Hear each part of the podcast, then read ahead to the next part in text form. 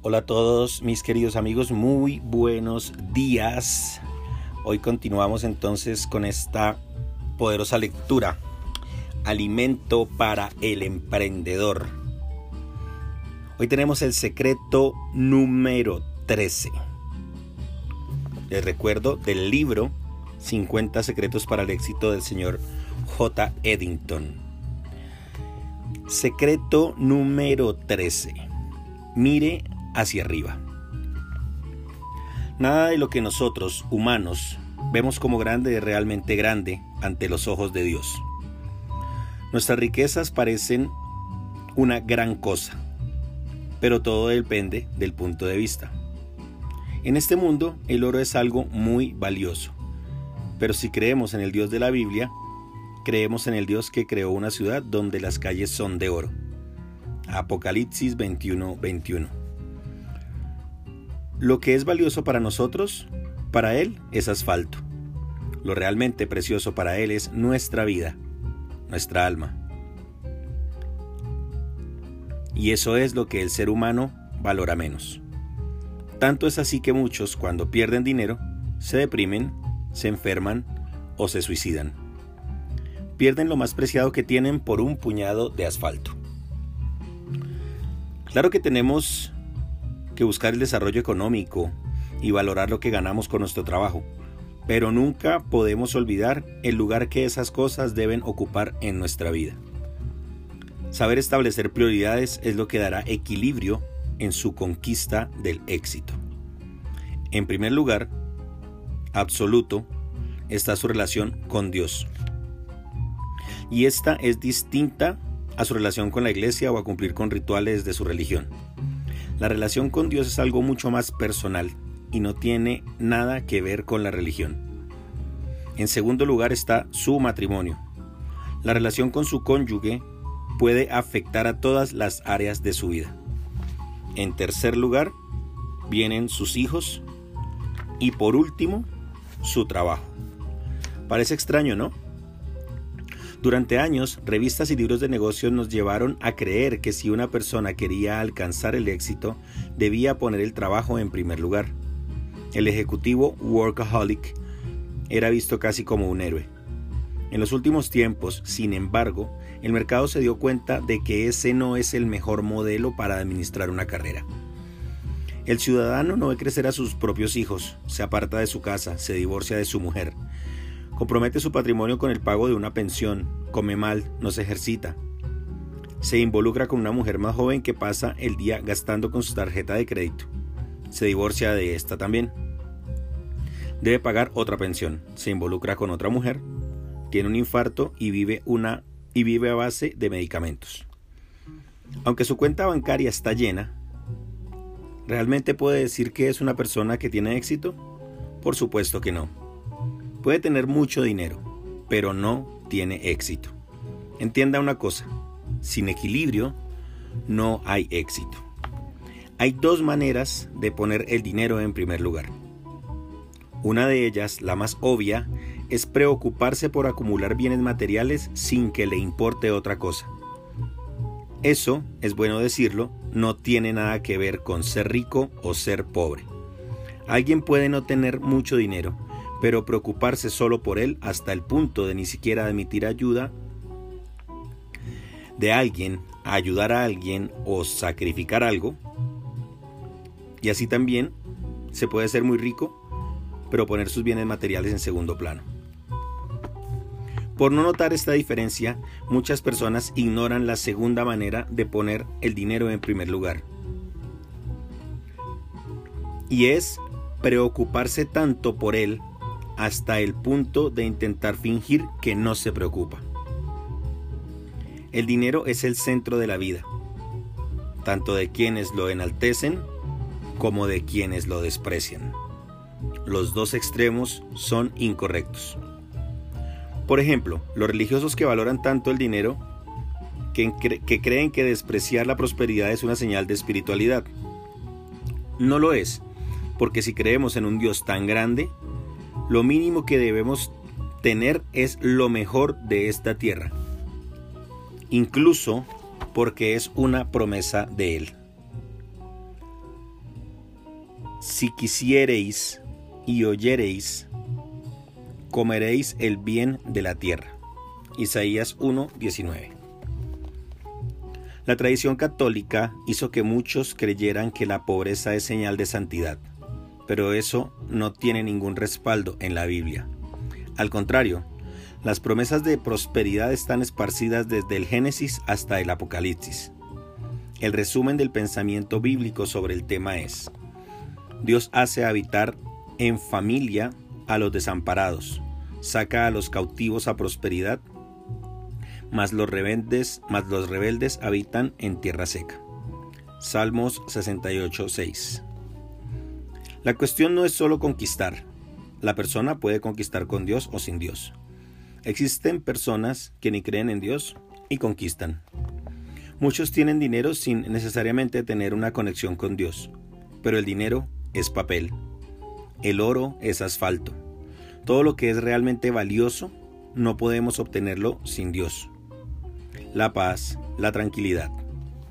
El equilibrio emocional para establecer todas nuestras conquistas y, multiplicar lo que tenemos sin perder la concentración en lo que realmente importa. La familia, la vida, la salud. Los recursos primarios que nos dan condiciones de trabajar y vivir. Esa es la base. Nuestra fuerza interior y nuestra estructura espiritual nos mantienen centrados para aguantar los ajetreos y los giros inesperados que nos presenta la vida. Por eso, construir una relación con Dios es fundamental. No estoy hablando de frecuentar una iglesia o cumplir con rituales de alguna religión. Eso incluso puede aportar cierto alivio psicológico temporal para algunas personas, pero no es capaz de cambiar el interior de nadie. La relación con Dios se construye como se construye cualquier relación. Primero, usted trata de saber, más sobre la persona, cómo es, qué piensa, cuáles son sus intereses. Para descubrir eso, es mejor ir directo a la fuente, al propio Dios. En una oración sincera y honesta, dígale a Dios que usted está interesado en conocerlo. Puede ser realmente honesto en esta oración diciendo, Dios, yo no sé quién eres, ni tengo muchas ganas de hacer esta oración, pero si realmente existes, ayúdame a conocerte. Y si usted considera que ya conoce a Dios, trate de conocerlo mejor. Tal vez lo que conozca de Él es lo que yo decir. Tal vez haya experimentado una emoción y crea que tuvo una experiencia con Dios. Tal vez crea que conoce a Dios por ser una persona religiosa, pero ¿realmente conoce a Dios? ¿Realmente lo pone en primer lugar? ¿Cómo saberlo? ¿Qué significa poner a Dios en primer lugar? Significa consultarle antes de tomar decisiones. Es interesarse en saber cómo Él ve las cosas para cambiar su propia forma de actuar y de pensar. Es poner la voluntad de Él antes de sus elecciones y depender de Él. No como una influencia abstracta, sino como una persona real. Además, un estudio reciente demostró que la experiencia de conversar con Dios es neurológicamente real. Las áreas del cerebro que se activan son exactamente las mismas que lo hacen en una conversación con una persona visible. El cerebro no diferencia a Dios de una persona que nuestros ojos puedan ver. El mismo neurocientífico responsable por ese estudio, Andrew Newberg, descubrió en otra investigación que la oración así como la meditación ayudan a mejorar la memoria, dejando el área del cerebro responsable por la atención más espesa y con más práctica. Más allá de todo, existe un efecto beneficioso en el control de la ansiedad, la depresión y la disminución de la mortalidad. La investigación también sugiere que el cerebro de alguien que tiene una práctica espiritual posee niveles más elevados de dopamina, un neurotransmisor asociado al aumento de la atención y la motivación. Si usted todavía no tiene esa relación con Dios y ha dejado su espiritualidad de lado, debería intentarlo. Cuando vivía en Ziklag, David llegó a su casa y toda su familia había sido secuestrada. Vino pues David con los suyos a la ciudad, y he aquí que estaba quemada, y sus mujeres, sus hijos e hijas habían sido llevados cautivos. Primera de Samuel 33. Frente a esa tragedia, todo el pueblo comenzó a llorar hasta perder sus fuerzas. Pero mientras el pueblo todavía estaba aturdido, pensando incluso en apedrearlo, el texto dice, Mas David halló fortaleza en el Señor su Dios. Primera de Samuel 36. Mientras lo natural es que todo el mundo llore, se amargue y tome decisiones equivocadas, quien confía en Dios se reanima. Él consultó a Dios, quien lo fortaleció. David recuperó todo lo que había perdido y tuvo mucho más de lo que tenía antes, porque puso a su Dios en primer lugar. Cuando usted pone a Dios en primer lugar, es fiel a Él, por encima de ser fiel a la iglesia, por encima de ser fiel a su marido, a su esposa o a sí mismo. Cuando Dios está en el primer lugar, todo lo que usted tiene se multiplica. Nada lo derriba, nada lo destruye. Si todo el mundo le falla, Él no le falla.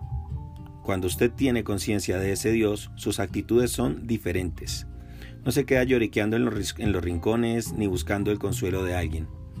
Cuando se tiene la visión de la grandeza de Dios, usted puede ser pequeñito, su empresa puede funcionar dentro de una habitación, pero usted sabe que puede vencer porque Dios es grande. Puede ser de edad avanzada y puede ser que nadie crea en usted pero usted cree. Cuando habla con Dios, imagina a un Dios poderoso, grande, porque lo conoce. ¿Cuál es el tamaño de Dios? La oración de David dice, Cuando veo tus cielos, obra de tus dedos, la luna y las estrellas que tú formaste. Salmos 8:3 Obra de tus dedos, no de las manos, de los dedos. Usamos los dedos para hacer cosas pequeñas. Cuando vamos a enhebrar el hilo de una aguja, por ejemplo, usamos la punta de los dedos. Todo lo que vemos es obra del dedo de Dios. Imagínese si Dios pone uno de esos dedos en su vida. Sin embargo, incluso ahí muchos continúan inseguros y miedosos. Si decide aliarse con alguien así de grande, ¿hay algo a lo que podría temerle? David creía que no. El Señor está conmigo. No temeré lo que me pueda hacer el hombre. Salmos 118, 6. Y el Señor es mi luz y mi salvación. ¿De quién temeré? El Señor es la fortaleza de mi vida. ¿De quién he de atemorizarme? Salmos 27.1. Dios concuerda con él. Yo, yo soy vuestro consolador. ¿Quién eres tú para que tengas temor de los mortales y de los hijos de los hombres, que es como el heno? Isaías 51, 12. Muchos ven que nada grande sucede en sus vidas porque han disminuido a Dios. A nadie le gusta que lo disminuyan, a Dios tampoco le gusta. Y solo cuando encuentra a alguien que no lo reduce y que cree en su grandeza, Dios se manifiesta. ¿Usted pensaba que su barrio era grande? ¿Su ciudad? su país, ahora está teniendo la oportunidad de tener una relación con Dios Todopoderoso, Creador de todo. Ahora sí, ampliará su visión y entenderá qué es la verdadera grandeza. Él no abre una puertita, Él no da una ayudita, Él no mejora su vida. Con Dios su vida cambia. ¿Qué podría perder usted? Nuestro universo tiene cerca de 100 mil millones de galaxias. Es imposible estar seguro de ese número ya que es algo difícil de calcular. Ese es un valor aproximado. Nosotros estamos en una de esas galaxias, la Vía Láctea.